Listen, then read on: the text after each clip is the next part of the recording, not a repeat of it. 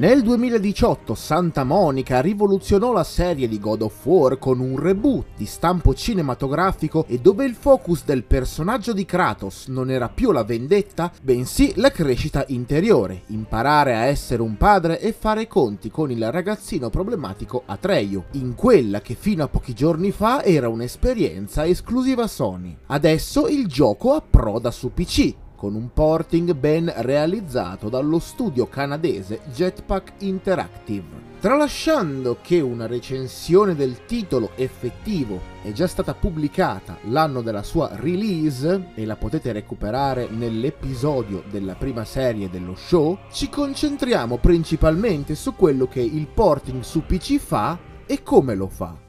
Dopo il porting di un altro grande titolo come Horizon Zero Dawn su PC che inizialmente ci ha sconquassato per i pessimi comandi con mouse e tastiera e le necessarie successive patch ricevute, eravamo riluttanti. Grazie però al magnifico lavoro di Jetpack Interactive abbiamo potuto fare un respiro di sollievo. Il gioco è stato migliorato nell'illuminazione globale, nelle sezioni al coperto con un ambiente occlusion molto pulito e una texturing migliorata anche alle nuove risoluzioni. Con una macchina di fascia alta e con le impostazioni al massimo, il gioco gira fluido con il frame rate cappato a 60 e di tanto in tanto abbiamo raggiunto picchi massimi di 70-75, con solo qualche momento in cui il frame rate calava leggermente in momenti davvero insospettabili, con pochi poligoni e particellari a schermo, combattimenti poco concitati e di tanto in tanto qualche fenomeno di pop-in,